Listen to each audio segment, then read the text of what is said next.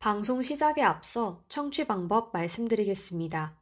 본 방송의 경우 yirb.연세.ac.kr에서 지금 바로 듣기를 클릭해 주시면 청취 가능합니다.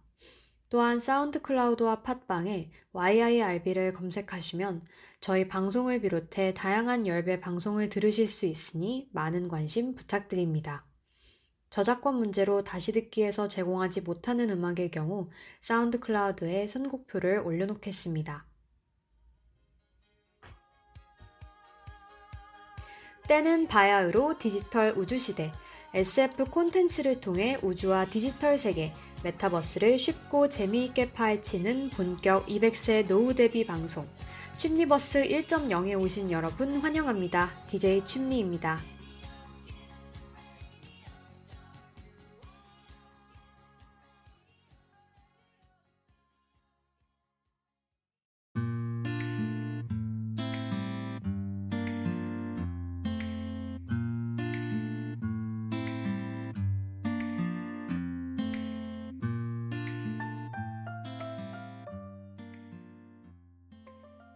네, 2주 만에 뵙습니다, 여러분. 어, 지난주에 제가 정말 바쁜 한 주를 보내서 취니버스를 너무 하고 싶었지만 한 주 휴방을 하게 됐었습니다. 그래서 2주 만인 오늘 어, 2.5화 방송으로 다시 찾아왔는데요. 2주 사이에 방송은 0.5화 움직였지만 바깥 기온은 아주 곤두박질 쳐서 이제 겨울이 다 됐습니다. 어, 어제는 영하 4도였다고 하고 오늘도 만만치가 않습니다. 창문을 열기가 좀 무서워지는 그런 날씨네요. 어, 제가 11월 후반부에 외출할 일이 많아서 계속 밖에 있었거든요. 그래서 이번 주는 웬만하면 나가고 싶지 않아서 월, 화, 수 그리고 아마 오늘 저녁도 나갈 일이 없기 때문에 아마 오늘도 지금 이제 4일째 집에 있는데도 별로 밖에 나가고 싶지 않아요. 제가 집순이이기도 하지만 사실 원래 겨울을 별로 안 좋아하거든요. 어, 뭐 근데 이번 겨울은 이상하게 기대가 되기는 하지만 어, 원래 겨울을 별로 좋아하지 않았습니다. 왜냐면 제가 추위를 좀 심하게 타는 편이라 겨울을 그렇게 좋아하지 않았었어요.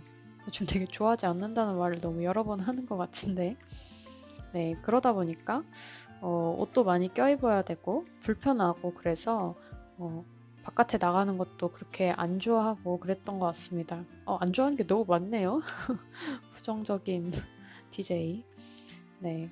그래서 그런데 또 제가 1화인가 1.5화 방송에서 올해는 이상하게 겨울이 기다려진다라고 말씀드린 적이 있었는데 그래서 그런지 겨울이 다가온 게 어, 올해는 마냥 싫지만은 않습니다.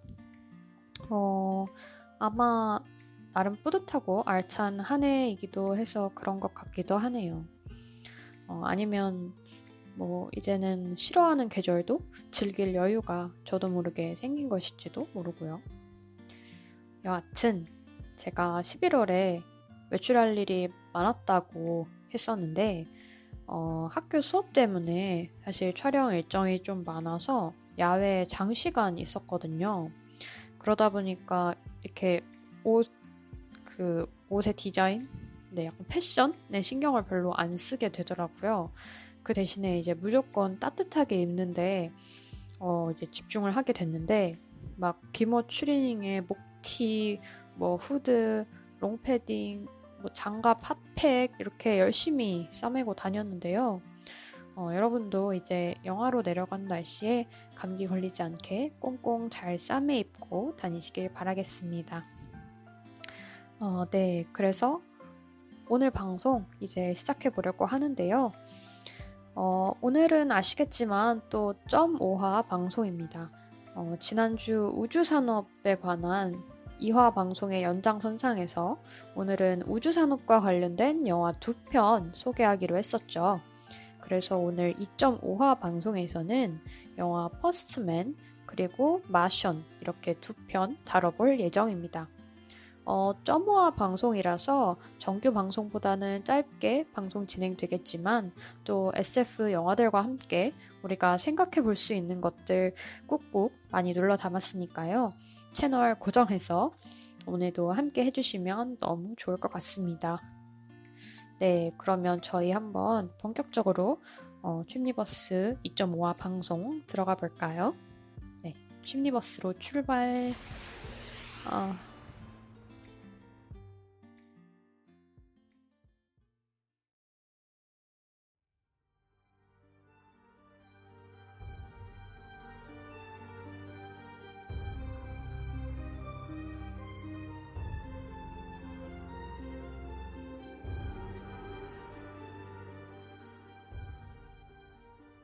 영웅이란 훈장에 가려진 그의 평범한 이야기. 영화 퍼스트맨입니다. 닐 암스트롱은 아내 재닛과 첫째 아들, 그리고 사랑스러운 둘째 딸 캐런과 함께 살고 있었습니다. 하지만 그의 딸 캐런에게는 종양이 있었고, 결국 먼저 세상을 떠나게 됩니다.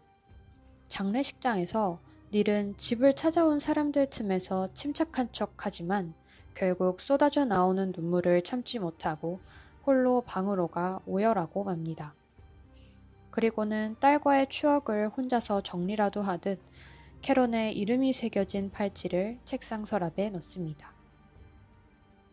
한편 당시 60년대에 나사는 소련의 우주 진출이 지구 궤도에만 머물고 있으니 미국은 아예 달로 향하여 소련보다 우주 개발에서 한 발 앞서겠다는 강한 의지를 보이고 있었습니다. 그렇게 나사에서는 아폴로 계획의 전 단계인 제미니 계획을 진행하고자 하고 우주 비행사 모집 공고를 냅니다. 딸을 잃은 슬픔이 채 가시지 않은 상태였지만 닐은 이 공고를 보고 지원하게 됩니다. 까다로운 선발 절차를 걸쳐 프로젝트의 우주 비행사로 합격하게 된 닐은 딸을 잃은 슬픔을 딛고 아내와 함께 삶의 의지를 다시 되찾아 새 출발을 하기로 다짐합니다. 그렇게 닐의 가족은 나사가 있는 휴스턴으로 이사를 가게 되고 거기서 동료 에드워드와 그의 가족들을 만나 가까워지게 됩니다. 점차 안정되는 가족과 목표를 함께 나눌 동료와 함께 다시 활기차게 살아가던 어느 날 닐에게 또다시 시련이 찾아오게 됩니다. 우주선 착륙의 실패로 그의 또 다른 절친한 동료였던 엘리엇이 사망하게 되고 닐은 큰 충격을 받게 됩니다. 이후 신경이 날카로워진 닐은 불안감 속에 제미니 계획을 위한 훈련을 계속하고 결국 제미니 8호에 탑승하게 됩니다. 닐은 무인 우주선과의 도킹에 성공해 소련을 앞서는 성과를 내긴 했지만 지구로의 귀환길에서 생겼던 문제로 인해 문책을 받게 됩니다. 다름이 아니라 귀환 도중 우주선에 문제가 생겼을 때 닐이 지구로 무사히 귀환하고자 자체적으로 판단하여 행동한 것이 문제라는 것이었습니다. 또 사고가 발생한 순간 나사에서는 이것이 후에 문제시 될 것을 방지하기 위해 생중계 라디오를 끊어버리는데요. 목숨을 건 우주비행을 떠난 남편 걱정에 라디오 옆을 떠나지 못하고 있던 아내 제닛은 나사의 이런 결정에 크게 분노합니다. 이러한 우주 계획의 위험성과 이를 숨기기만 하려는 나사의 태도에 제닛은 남편의 우주로의 여정에 점점 불안감만 가득 쌓여가게 됩니다. 이는 닐 역시 마찬가지였습니다. 다행히도 닐의 판단은 현명한 결정으로 평가되면서 크게 인정을 받게 되었고, 닐은 1967년 아폴로 계획에도 참가하게 됩니다. 하지만 닐 암스트롱의 시련은 딸과 동료 엘리엇의 죽음에 그치지 않았습니다. 그가 크게 의지했던 동료 에드워드를 비롯한 3명의 조종사가 아폴로 1호 발사 직전 합선 사고로 인한 폭발로 모두 사망하는 사고가 발생하게 된 것입니다. 이 일로 닐은 또다시 큰 충격을 받게 되고 아주 다른 사람으로 변하게 됩니다. 이후 닐은 일에만 집착하는 모습을 보이며 아내를 더욱 불안하게 만들죠. 드디어 1969년 아폴로 11호가 발사되기로 한 날이 점차 다가옵니다. 출발 전날 밤 닐은 짐을 싸며 일부러 가족들을 외면하는 모습을 보입니다. 이 모습을 본 제닛은 쌓이고 쌓인 불안감과 함께 분노가 폭발하여 우주에서 지구로 무사히 돌아올 확률이 얼마나 되는지 아이들에게 정확히 설명해 주라고 닐을 다그칩니다. 결국 닐은 아이들 앞에서 아빠가 죽을 수도 있다는 사실을 솔직하게 말하고 떠납니다. 전 세계인의 관심 속에 발사된 아폴로 11호는 달로 가는 궤도에 성공적으로 진입하고 고요의 바다에 성공적으로 착륙하게 됩니다. 탐사선에서 내린 딜은 달의 모습과 지구를 잠시 바라보다가 작은 크레이터 앞에서 무언가를 꺼냅니다. 바로 먼저 세상을 떠난 딸 캐런의 팔찌였습니다. 그리고 닐은 캐런의 팔찌를 크레이터 속으로 던지며 딸과의 추억을 회상하고 눈물을 흘립니다. 지구로 무사히 귀환하게 된 닐은 바이러스 전염 방지 조치로 인해 격리실에서 잠시 지내게 되는데 그의 아내 제닛이 면회를 옵니다. 우주로 떠나기 직전 서로에게 좋지 않은 모습을 보이고 헤어진 탓에 서먹한 듯 했지만 닐이 무사히 돌아온 것에 안도라도 하듯 제닛은 편안한 눈빛을 보내고 둘은 유리벽을 사이에 두고 서로의 손을 맞닿으며 퍼스트맨의 이야기는 끝을 맺게 됩니다.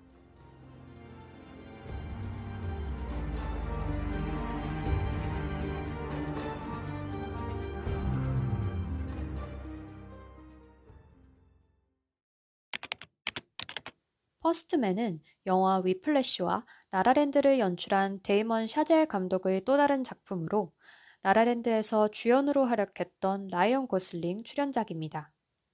블록버스터급 SF 영화를 기대했다면 실망할 수도 있고 실제로 대중적으로 흥행하는 데에는 크게 성공하지 못한 작품입니다. 1.5화에서 소개했던 영화 에드 아스트라와 마찬가지로 화려한 우주 액션보다는 인물의 감정선을 따라가는 스토리가 중심이 되어 전체적으로 잔잔한 분위기를 자아내고 있습니다. 아폴로 11호를 타고 인류 최초로 달에 발을 디딘 우주인 닐 암스트롱의 1960년대 일대기를 그리고 있습니다. 이 영화에서는 위대한 영웅도 결국 한 명의 나약한 개인이었을 뿐이라는 점이 닐의 1인칭 시점을 통해 잘 표현되고 있습니다. 닐은 극 초반의 장례식장에서 딸을 잃은 슬픔을 억제하다 혼자 방으로 들어가 눈물을 참지 못하고 터뜨리는 모습을 보이는데요. 역사상 위대했다고 평가받는 영웅도 그의 개인적인 아픔 앞에서는 무너지게 되는 인간이라는 점을 잘 보여주고 있습니다. 뿐만 아니라 아픔을 극복하고 일어선 자리에서 또다시 마주하게 된 동료의 연이은 죽음은 닐에게 인간으로서 상상하기 어려운 충격과 불안을 가져다 주었을 것입니다. 실제로 퍼스트맨에서 보여지는 닐의 개인사들은 영웅이라는 훈장에 가려진 채 묻혀버린 개인의 이야기는 영웅에게 있어 계속 현재 진행 중이었음을 보여주는 듯 합니다. 역사는 승자의 것이라는 말을 다들 한 번쯤 들어보셨을 것 같은데요. 집단과 집단 사이에서 탄생한 승자가 자신에게 유리한 방향으로 역사를 쓴다는 맥락에서 나온 말입니다. 하지만 이를 개인적인 차원에서도 또 다르게 해석해 볼 수 있을 것 같습니다. 나약한 모습은 배제되고 승자적인 모습만 기록된 비현실적인 영웅의 역사에서 그에게 역시 현실적인 인간의 모습이 있었음을 이해하는 것은 어쩌면 우리가 알고 있는 초월적인 영웅은 존재하지 않는다는 생각을 들게 만들기도 합니다. 영웅도 그의 개인적인 이야기가 숨겨지기 이전엔 우리와 같은 평범한 일반인이었다는 점이 여러분도 느껴지실까요? 그리고 이런 닐이 달에 간 것은 어쩌면 인류를 위한다는 대의적 차원에서 이루어진 것이 아닐지도 모른다는 생각이 저는 들었습니다. 우리는 역사에서 우주 경쟁 시대를 이해할 때 닐 암스트롱이라는 인물을 미국을 소련보다 앞서는 우주 강대국으로 만들고자 자신의 목숨을 건 비행을 나선 우주인이라고 기억하곤 합니다. 하지만 이 영화를 보면 닐이 국가적인 차원에서 어떤 대의를 지니고 달로 떠났다고 보긴 어려운 것 같습니다.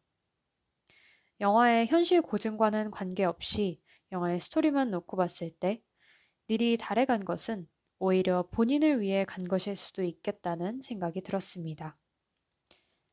딸을 잃은 슬픔, 그리고 이어 맞이한 동료의 죽음, 딸과의 이별로 인한 나의 아픔도 추스리지 못한 채, 그리고 동료의 희생을 감수하면서까지 내가 우주로의 비행을 해야 하는 이유는 무엇일까? 연이은 충격에 닐은 이런 질문을 던졌을 수도 있겠다는 생각이 들었습니다. 그리고 그 질문에 대한 답은 아마 인류를 위한다는 대의가 아니었을 것입니다. 오히려 자신이 우주인으로 살아감으로써 온전하게 슬퍼해주지 못했던 주변인들의 죽음을 위해 그리고 자신이 달로의 우주비행을 성공시킴으로써 그 죽음을 추모하고 싶은 닐의 개인적인 바램이 담겨 있었을 것도 같습니다. 달에 도착해 크레이터 앞에 서서 딸의 팔찌를 떨어뜨리는 장면은 더욱 그런 점을 시사하는 듯 합니다. 닐은 지구에서 온전하게 슬퍼하지 못했던 딸과의 이별을 달에 와서 털어내며 스스로의 방식으로 추모하고 있는 것이지요. 이런 맥락으로 봤을 때 닐 암스트롱의 개인적인 동기로 인한 달로의 비행이 우연치 않게 인류의 도약이 되어버려 역사에 남은 것일 수도 있겠다는 생각이 들곤 했습니다. 한편 국가의 우주개발 사업에서 우주비행사라는 사람에 한번 집중해 볼까요? 영화 퍼스트맨에서는 재민이 8호를 타고 우주 궤도로 나갔다 지구로 귀환하는 과정에서 자신의 생존을 위해 잠시 자체적으로 판단하여 행동한 닐이 문책을 받게 되는 장면이 나옵니다. 나사에서는 닐이 우주에서 위기를 겪는 순간 라디오 송출을 끊어버리는데 만약 닐이 무사히 지구로 귀환하지 못했다면 그의 죽음은 조용히 묻히게 되고 말았을 것입니다.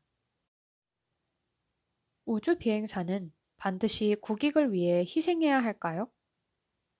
우주로의 여정에는 무거운 책임이 따르기 때문에 우주인을 선발할 때 국익과 대의를 우선시하는 인물인지를 보는 것이 중요하기는 하지만 우주 개발의 목적을 생각했을 때 우주 비행사에게 대의만 강조하는 것은 모순적인 것처럼 보입니다. 앞서 2화에서 과거 냉전 시대에 우주 개발의 방향성이 미국과 소련의 경쟁에 있었다면 현재에 와서 우주 개발의 방향성이 협력으로 바뀌었다고 말씀드린 바 있습니다.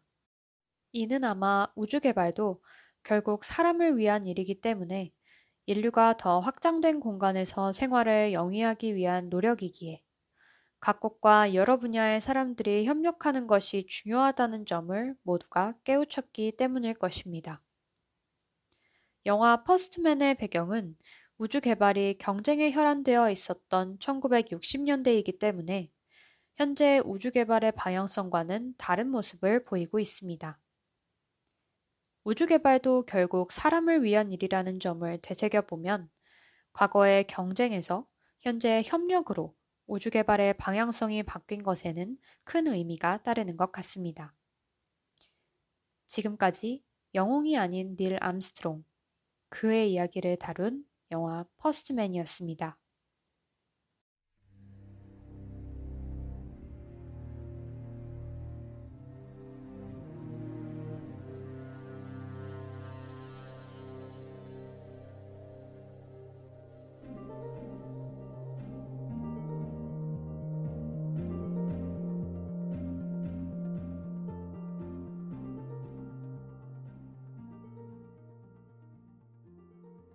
현실을 받아들이던지 뭔가를 실행에 옮기던지 영화 마션입니다.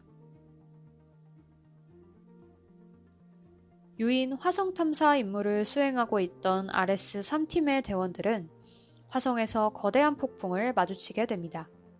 재빠르게 이륙하기 위해 로켓에 탑승한 다른 대원들과는 달리 주인공 마크 와트니는 안테나에 맞아 튕겨져 대원들의 시야에서 사라지게 됩니다. 결국 한시라도 빠르게 이륙해야 하는 상황 앞에서 대원들은 사라진 와트니를 찾는 것을 포기하고 화성을 떠나게 되고 나사에서는 와트니의 사망을 공식적으로 발표합니다. 한편 와트니는 모래에 파묻힌 채 살아 있었는데요. 큰 부상을 입었지만 화성 기지로 이동한 와트니는 스스로를 치료하고 1차적으로 살아남는 데는 성공하게 됩니다. 이후 와트니는 본격적으로 화성에서의 생존 방법을 강구하기 시작합니다. 지구와 통신이 불가능해 자신의 생존을 지구에 알릴 수 없어 구조 가능성은 전무한 상황. 화성에 탐사할 다음 팀이 4년 후에 나올 예정인데 화성 기지에 있는 비상 식량은 300일치가 전부인 상황에서 와트니는 난감해합니다. 하지만 특유의 유쾌하고 긍정적인 사고방식으로 그는 기지를 발휘하여 화성 기지 내에서 식량을 직접 만들기로 합니다. 바로 감자를 키우는 것이었죠. 몇 차례 실패를 겪기는 하지만 와트니는 감자 재배에 성공하게 되고 식량 문제를 어느 정도 해결하게 됩니다. 한편 나사에서는 화성 기지를 위성 사진으로 찍는 과정에서 와트니가 살아있을 수도 있다는 사실을 알게 됩니다. 이제 와트니는 본격적으로 지구와 연락을 취할 방법을 연구하게 됩니다. 결국 그의 집념은 과거에 임무를 마치고 화성에 방치된 무인 탐사선 패스파인더를 통해 지구와 교신하려는 시도로 이어지죠. 이진법적 방식으로 지구와의 교신에 성공한 와트니는 지구에서 자신의 생존 사실을 알았다는 것을 확인하고 희망을 가지게 됩니다. 이후 지구와 더 구체적으로 소통할 방법 또한 연구하며 와트니는 점차 화성 생활에 적응해 나갑니다. 한편 와트니가 나사 측에 동료들에게 자신의 생존 사실을 알렸다고 묻자 나사에서는 선뜻 대답을 하지 못합니다. 동료 대원들이 와트니가 살아있다는 사실을 알게 되면 동료를 버리고 귀환했다는 생각에 죄책감을 가질 수도 있고 화성으로 돌아가려 할 수도 있기 때문에 임무를 그르칠 수 있어 동료 대원들에게 알리지 않았기 때문이죠. 이에 와트니는 분노를 강하게 표출하는데 결국 나사에서는 동료 대원들에게 와트니의 생존 사실을 알리고 동료들은 마침내 와트니와 연락을 하게 됩니다.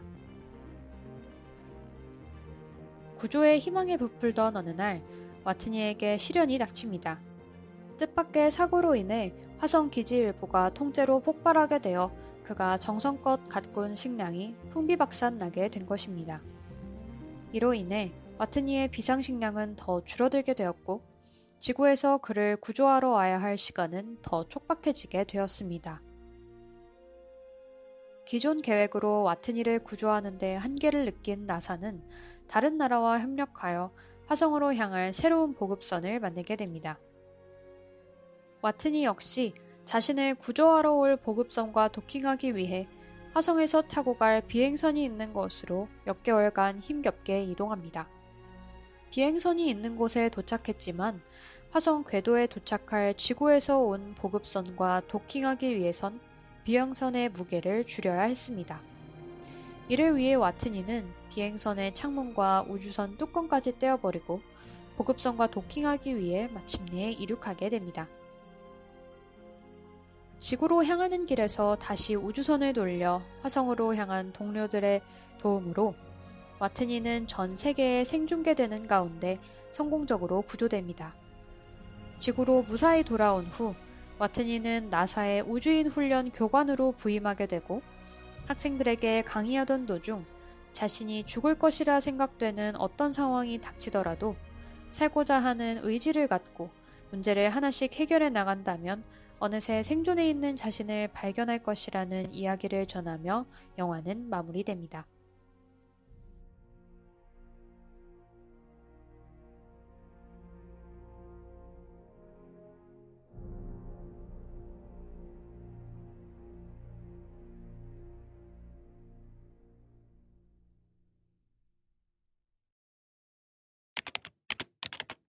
영화 마셔는 대중성과 오락성을 모두 잡는 데 성공한 SF 영화였는데요. 화성에서의 마크 와트니와 지구에서 나사 시점이 교차적으로 서술되긴 하지만 화성에서 와트니 1인 시점에서도 워낙 이야기가 흥미진진하게 진행됩니다. 이렇게 스토리가 참 흥미로운 영화다 보니 오늘은 줄거리를 길게 소개해봤습니다. 앞서 영화 퍼스트맨에서 조금은 무겁고 진중한 분위기에 잠기셨다면 이번 영화 마션에서는 조금 유쾌한 이야기를 해볼까요? 어, 영화 에일리언, 블레이드 러너, 델마와 루이스 등 수많은 명작을 만들어낸 리들리 스콧 감독의 작품입니다. 제가 좋아하는 배우 맷 데이먼 주연작이기도 하고요. 어, 다른 이야기로 잠깐 세자면 맷 데이먼은 닮은 꼴이 많은 배우로 유명하기도 한데요. 자세히 보면 레오나르도 디카프리오도 닮지 않았나요? 네, 그래서 이렇게 매력적인 배우 맷 데이먼의 화성 생존기를 다룬 영화 마션은 끊이지 않고 불어닥치는 위기 속에서도 포기하지 않고 살아남고자 하는 유쾌한 주인공 마크 와트니를 통해 배울 점을 여러 가지 찾을 수 있는 영화입니다. 화성에 있는 인물은 분명 와트니 한 명뿐인데 이야기는 지루할 틈이 없습니다. 이는 위기가 닥쳐 무언가 궁금증을 자아내는 일이 생기지 않은 순간에서도 마찬가지인데요. 쉴 새 없이 유쾌한 루머와 혼잣말을 뱉어내는 와튼이라는 매력적인 캐릭터 덕분입니다. 우선 우리는 긍정의 힘을 배워볼 수 있겠는데요. 화성이라는 우주적 오지에 갇혀도 그 안에서 온갖 사고를 다 겪어도 와트니는 투덜대면서 헤쳐나갈 일들을 묵묵히 해 나갑니다. 영화 말미에서 학생들에게 강의를 하는 와트니는 자신이 죽을 것이라 생각되는 어떤 상황이 닥치더라도 살고자 하는 의지를 갖고 문제를 하나씩 해결해 나간다면 어느새 생존해 있는 자신을 발견할 것이라고 이야기하는데 우리 속담으로 호랑이 굴에 들어가도 정신만 차리면 산다는 말이 떠오릅니다. 물론 와트니는 지구에서 자신의 생존 사실을 알았다는 사실에 희망을 가지게 되었지만 과연 지구에서 나를 구하러 올 수 있을까? 나는 무사히 구조될 수 있을까? 하는 불안감을 가지고 있었을 것입니다. 그럼에도 와트니가 두려움을 극복하고 끝까지 포기하지 않은 채 생존할 수 있었던 것은 그의 긍정적인 마인드 덕분이었습니다. 1.5화 방송에서 영화 그래비티를 다룰 때 유머에 관한 이야기를 잠시 한 적이 있었습니다. 그래비티에서 코알스키는 재난의 상황에서도 유머를 던지며 주인공 라이언의 긴장을 풀어주곤 했죠. 우리는 감정을 다스리기 어려운 상황에 놓였을 때 긴장을 이완시켜주는 웃음과 유머가 얼마나 중요한 것인지를 살면서도 종종 느끼곤 합니다. 당장 취업 면접 때만을 생각해봐도 면접 직전 누군가가 던져주는 유머에 잠시 원래 편안한 나로 돌아갈 수 있죠. 마션에서 와트니 역시 특유의 유머 감각으로 어려운 상황조차 유쾌하게 풀어나가는 모습을 보여줍니다. 최악의 상황을 이성적으로 예상하며 최악의 상황에 감정적으로 휘둘리지 않는 것. 위기가 닥쳤을 때 우리가 할 수 있는 이 최선의 해결책에 도움을 줄 수 있는 것이 바로 긍정적인 마인드가 아니지 않나 싶습니다. 현실을 받아들이던지 뭔가 실행에 옮기던지 극중 와트니가 한 이 말이 인상 깊게 남는 영화 마션이었습니다.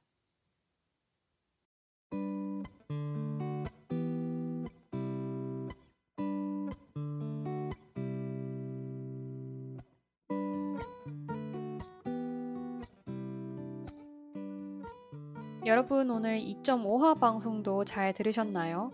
예고드린 대로 이제 우주를 주제로 한 방송은 오늘 2.5화를 마지막으로 이렇게 끝이 났습니다. 하지만 아쉬워하지 마시고요. 또 다음 방송에서는 로봇과 AI, 또 메타버스 이렇게 흥미로운 주제들이 여전히 남아 있으니까요.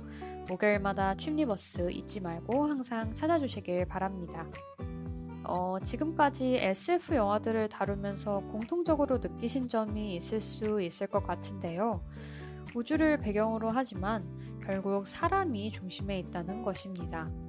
우리가 우주에 대해 공부하고 또 우주를 향해 더 멀리 나아가려 하는 것도 항상 우리 사람을 위한 것이라는 점을 잊어서는 안 될 것 같습니다. 이런 메시지를 남기기 위해서 어, 네 번의 방송에 걸쳐 우주에 관한 이야기를 다뤄보았고요.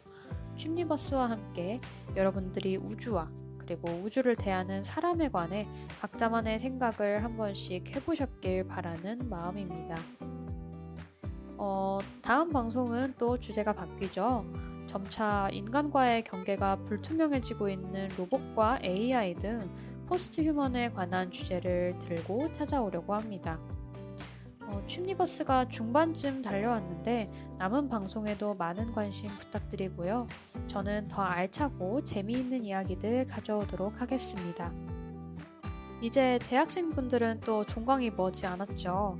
저는 사실 약간 약이 오를 수 있지만 시험이 한 과목도 없어서 종강이 다른 친구들보다 일주일 정도 빠를 듯 한데요. 모두 한 학기 마무리 잘 하시길 바라고 어, 학생 아니신 분들도 연말 잘 마무리해 가시길 바라겠습니다. 음, 다음 방송까지 모두 건강하게 잘 지내시길 바라고 어, 오늘 방송은 여기서 한번 마쳐보도록 할까요? SF 콘텐츠를 통해 우주와 디지털 세계, 메타버스를 쉽고 재미있게 파헤치는 본격 이벡스의 노후 대비 방송 취미버스 1.0. 오늘 방송은 여기서 마치도록 하겠습니다. 엔딩곡으로는 1화 방송에서 closing 곡으로 소개드렸던 Space Oddity의 가수 데이비드 보위의 또 다른 곡이기도 하고 어, 영화 마션 속 삽입곡이기도 한 곡입니다. Spaceman 틀어드리면서 인사드립니다. 여러분 감사합니다. 안녕.